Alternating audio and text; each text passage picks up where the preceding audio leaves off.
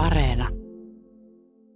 Nyt pyritään kaivamaan eväitä yhden maailman kohtalon kysymyksen ratkaisuun, nimittäin globaalin ruoantuotannon muuttamiseen kestävälle pohjalle. Tällä viikolla Yle Areenaan ilmestyi kokonaisuudessa viisiosainen dokumenttisarja nimeltä Voiko tätä syödä, joka vie katsojansa roadtripille ruoan tulevaisuuteen. Kyseessä ei ole Rikun ja Tunnan uusi Ventures-päätteinen ohjelma, vaan julkiskokin ja biotekniikan tohtorin yhteisponnistus. Huomenta ja tervetuloa puheenaamuun dokumenttisarjan toinen päätähdistä, tutkija Lauri Reuter. Huomenta, kiitos. Sä kävit Aisa-parisi Henri Alenin kanssa kymmenessä eri maassa tutkimassa ruoantuotannon nykyisyyttä ja tulevaisuutta. Ja sarjan ensimmäisessä jaksossa käy ilmi, että sä oot yksi harvoista ihmisistä, joka on onnistunut syömään omaa lihaasi, eli itseäsi.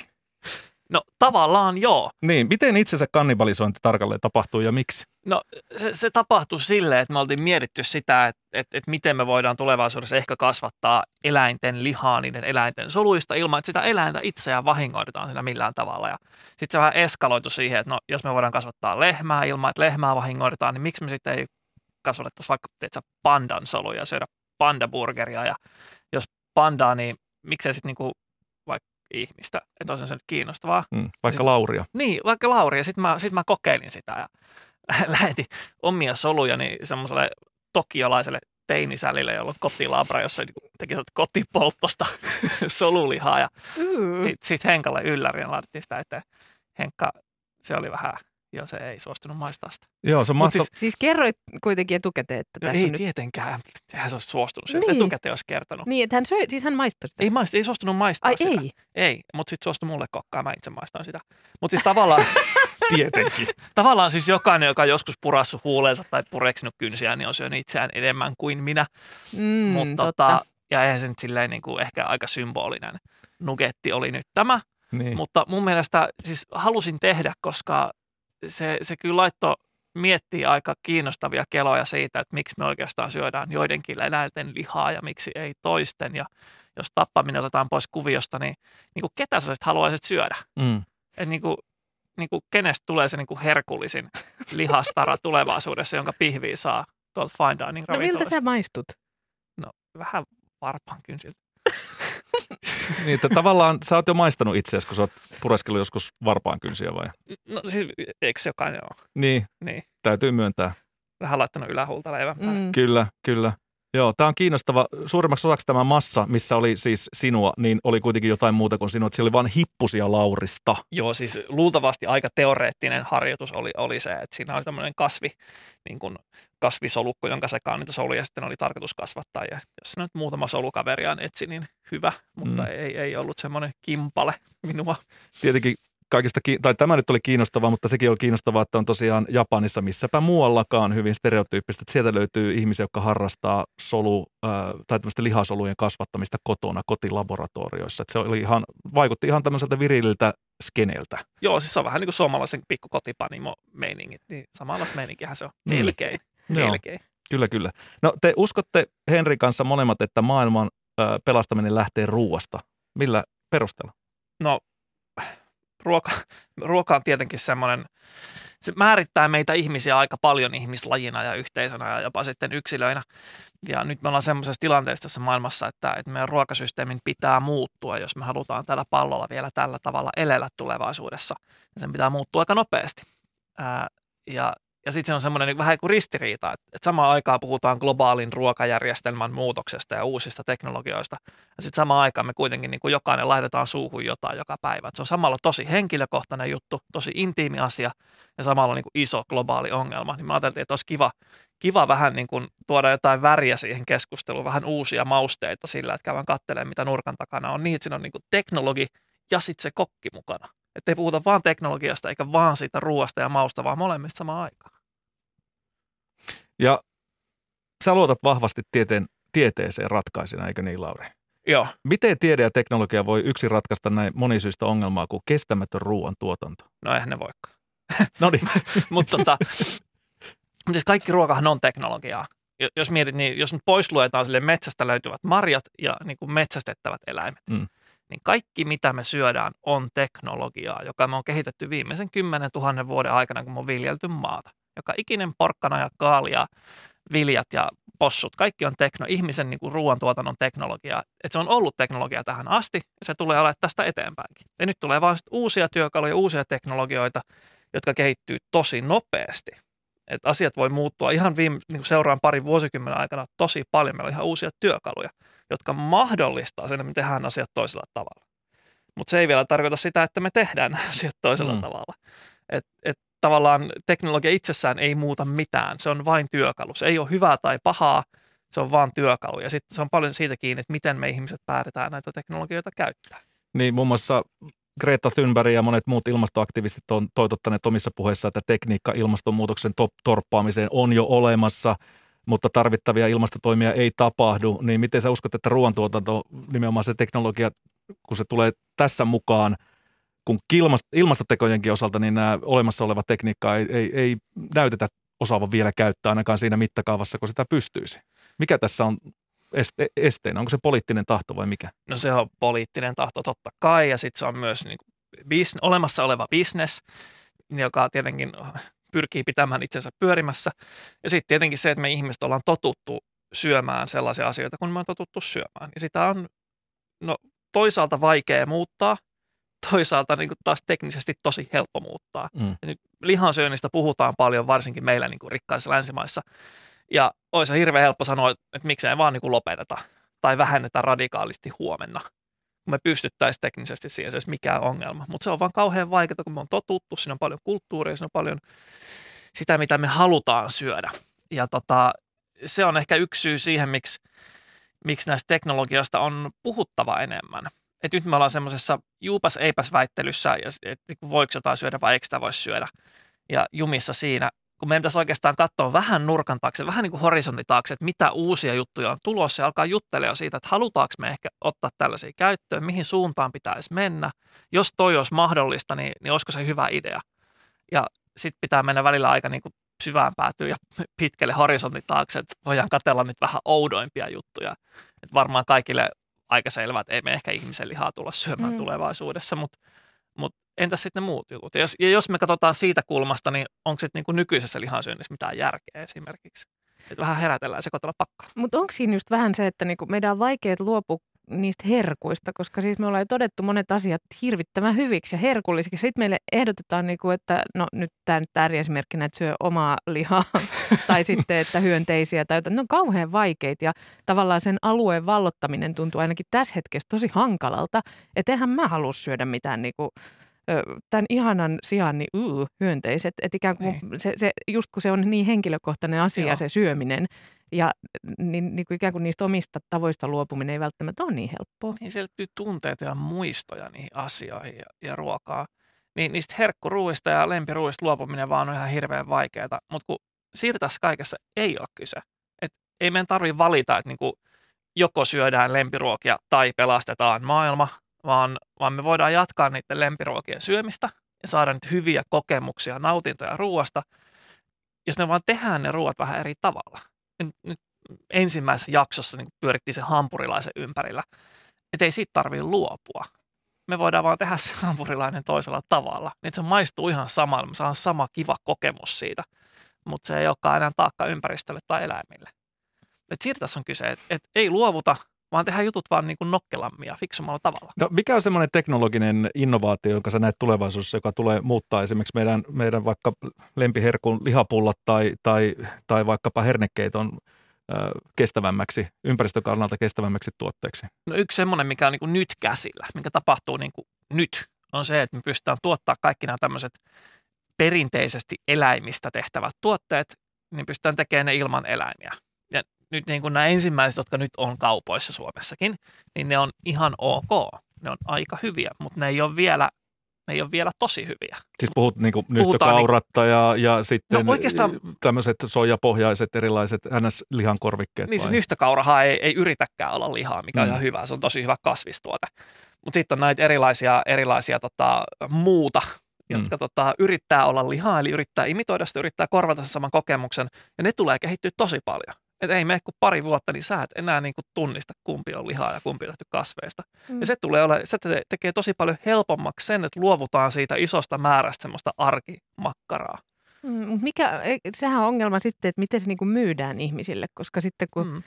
ö, aika moni on myös ennakkoluuloinen, siis tässä hetkessä toki aikaa kun menee, niin, niin suhtaudutaan varmaan aika eri tavalla, mutta et se, että et sulla sanotaan, että tämä on nyt kasvista, mikä yrittää olla lihaa, niin se on jo varmaan monelle semmoinen, että okei, no miksi mä en vaan söisi lihaa. Niin, no tässä on, tässä on sitten se, että jos sulla on kaksi samanlaista hampurilaista edessä ja ne on, niin kuin maistuu täsmälleen samalle ja niin kuin maksaa saman verran ja sitten toinen on kuollut eläin ja toinen ei ole, niin kyllä niin kuin nuoret sukupolvet varsinkin Suomessa niin alkaa valitse jo sen, missä ei ole sitä eläintä. Mm. Ja sitten jossain vaiheessa toivottavasti me aletaan hinnoittelemaan esimerkiksi eläintuotannon ympäristökustannukset siihen mukaan. Ja sitten niistä saattaa tulla kyllä kalliimpia kuin, kuin ne on nyt. Siis lihan hintahan pitäisi jo muutenkin olla paljon enemmän kuin se on nyt. Niin ja ihmiset on näköjään valmiita sitä maksamaan nyt. Niin esimerkiksi tänään Yle Uutisissa on puhuttu siitä, että, että lihan tuotantoa ja kulutusta pitäisi vähentää ja, ja just on puhuttu tästä hinnasta ja Niin. muusta tällaisesta. Mutta toinen uutinen, joka liittyy siis äh, hävikkiruokaan, on, on tämmöinen iso YK on, YK on tuota tutkimus, jossa globaalisti kerrottiin, että 17 prosenttia kaikista ruoasta menee roskiin, eli Mm. hukkaan. Ja etenkin länsimaissa, niin me syödään täällä ihan liikaa ja heitetään syötävää ruokaa myös aivan liikaa roskiin. Niin miten Lauri Reuter tätä ongelmaa mielestäsi tulisi lähteä torppaamaan esimerkiksi teknologian avulla? Mutta on hirveän vaikea ongelma. Ihan sen takia, että ruoka on semmoinen, joka pilaantuu nopeasti ja pitää se logistiikka hankaluus, se pitää jaella ihan kaikille ihmisille oikeaan aikaan, oikealle, oikeaan suuhun. Mutta mä luulen, että tästä tulee, tästä tulee semmoinen iso muutos tällaisten digitaalisten työkalujen kanssa. Että kyse on tästä kohtaanto-ongelmasta.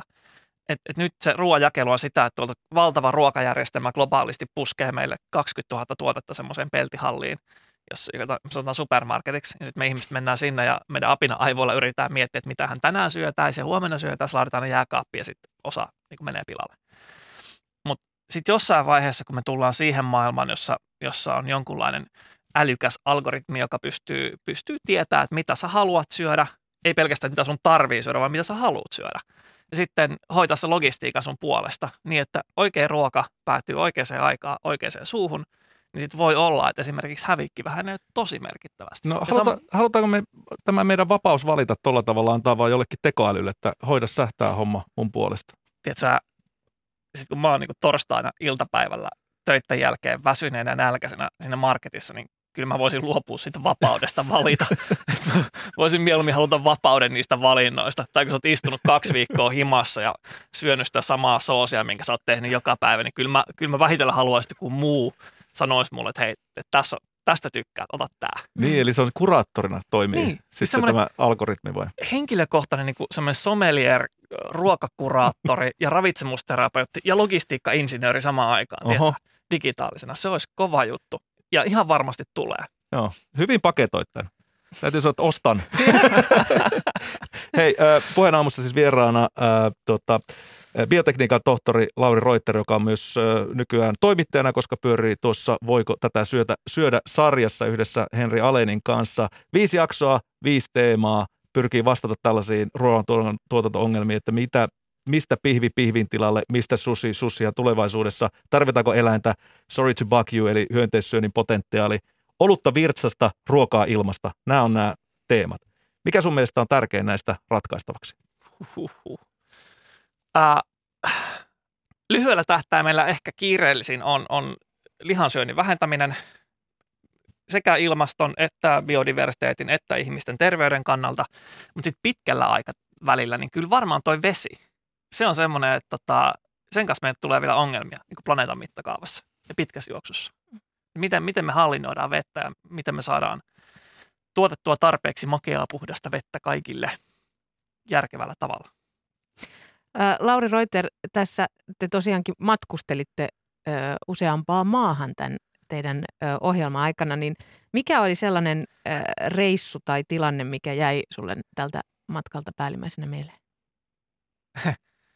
No siis mulla, mulla oli monta, monta sellaista hetkeä, että mä, mä niin vähän zoomasin ulos ja mietin, että, että miten mä oon päätynyt tämmöiseen tilanteeseen. Että kun sä oot, oot tota jossain, jossain merellä aamuyöllä pienen japanilaisen kalastusaluksen takakannella oksentamassa, niin se tulee sen olo, että niin kuin, mit, miten mä päädyin tähän, mitä tapahtui? Mutta kyllä yksi semmoinen, yksi semmoinen oli, me käytiin, me käytiin Prinssi Edwardin saarella Kanadassa semmoisessa todella syrjäisessä tutkimuslaitoksessa, tota, jossa, jossa on niin kuin jo tosi kauan tutkittu tällaista geneettisesti muunneltua lohta. Ja, ja se on semmoinen niin kuin asia, josta mä olen kuullut niin kuin esimerkkinä niin kuin opintojen ajan jo, jo viimeisen 15 vuoden ajan. Ja se on ollut työn alla koko ajan. Sitä 30 vuotta sitten, niin kuin vähän mun syntymän jälkeen aloitettiin se tutkimus. Ja, tota, ja nyt, nyt se niin kuin tulee kauppoihin. Me päästiin sinne jututtaa niitä alkuperäisiä tutkijoita, jotka sen on aloittanut ja maistamaan sitä kalaa, niin olihan se olihan se aika herkullista. Niin, siinä verrattiin, että sä oot päässyt vähän niin kuin Disneylandiin ja sitten sä vielä sen pomon tapasit, niin Henri Alen heitti, että tämä on se Walt Disney sulle. No kyllä. Niin sä olit tosi täpinöissä kyllä. Mä just satuin katsoa tämän kyseisen jakson ja mä jotenkin ihailin sitä, että – että miten niin kuin hullu tiedemies mm. pääsee sinne, juuri sinne, missä hän on aina halunnutkin olla. Juttelemaan ja toisen niin, hullun tiedemiehen niin, kanssa. Niin, nimenomaan, se oli jotenkin tosi, tosi ihanaa. No, se, oli, joo, se oli kyllä kiva. Yksi aihe on tämä geenimuuntelu, joka sitten siinä tulee vahvasti esille. Siihen asiaan me paneudutaan seuraavan kerran. Kannattaa katsoa tämä voiko tätä syötä sarjaa tehdä omia johtopäätöksiä sen suhteen. Te olitte esimerkiksi Henrin kanssa hyvin eri mieltä geenimuuntelun tavallaan potentiaalista, tai Henrin mielestä sille oli jotain väärää, kun sä kuitenkin puhuit, että, että, että tämä tulee olemaan se tulevaisuus. Mutta mausta me oltiin samaa mieltä. Niin, niin no siitä sentään. niin, mä, mä jäin miettimään muuten siinä vielä sitä, e, kun Henri Allen sanoi, että hän vähän e, hän tepäilyttää se, että kun ihminen leikkii Jumalaa, mm. niin kyllä toisaalta ihminen on leikkinyt Jumalaa tämän ruoan suhteen jo aika pitkään jollain tasolla, että no, mm.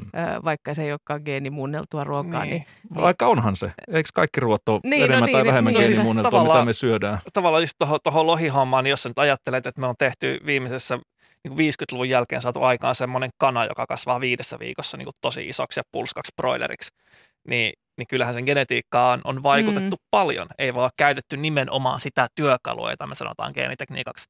Että nyt me tehdään lohelle sama, niin kyllä meidän pitäisi puhua siitä, että niin kuin, millaisia lopputuloksia me halutaan, riippumatta siitä, että mitä työkaluja me siihen käytetään. Että mm. kyllähän me on, kyllähän broileri on aika erikoinen teknologinen työkalu meille. Niin, ja sä kerroit mulle tuossa puhelimessa pari päivää sitten, että nyt on broileri ollut se ruokalaji, joka on jäänyt sun lautaselta pois. Minkä se, takia? Se vähän yllätti mut itseni, kun mä ajattelin, että mä oon kauhean niin kuin rationaalinen tämmöinen niin kuin teknologisesti ruokaan suhtautuva.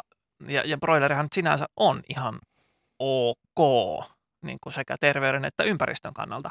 Mutta mut ei, jotenkin tuli semmoinen fiilis, kun kävi katsomassa niitä asioita ja pääsi kokemaan ja näkemään ja tuntemaan, niin tuli semmoinen fiilis, että ei tämä ole ok. Että ei se, ei se ole ok, että me on tehty eläimestä tuotantokoneen osa. Ja, se oli vähän jännä, se yllätti mut itsenikin. Ja ehkä se on, oli tavallaan mahdollista se fiilis sen takia, että sitten näki myös ne ratkaisut, että mitkä tekee siitä broilerista tarpeettoman tulevaisuudessa. Mm. Ja sitten tuli se olo, että no jos, jos me niinku huomenna ei enää tarvita sitä, niin miksi mä söisin sitä tänään? Ja, ja se oli aika jännä. Tämä, tämä oli, niin kuin, oli mielenkiintoista käydä niissä paikoissa ja kokea niitä mahdollisia tulevaisuuksia. Toivottavasti jotain samantyyppisiä erikoisia yllättäviä keloja syntyy muillekin. Niin ihan varmasti, kun tätä sarjaa katsoo siis nyt Areenan puoleen. Kyllä, dokumenttisarja Voiko tätä syödä Yle Areenassa kokonaisuudessaan Yle TV2 joka tiistai-ilta tästä seuraavat neljä viikkoa eteenpäin. Kiitos vierailusta Lauri Roittara. Kiitos.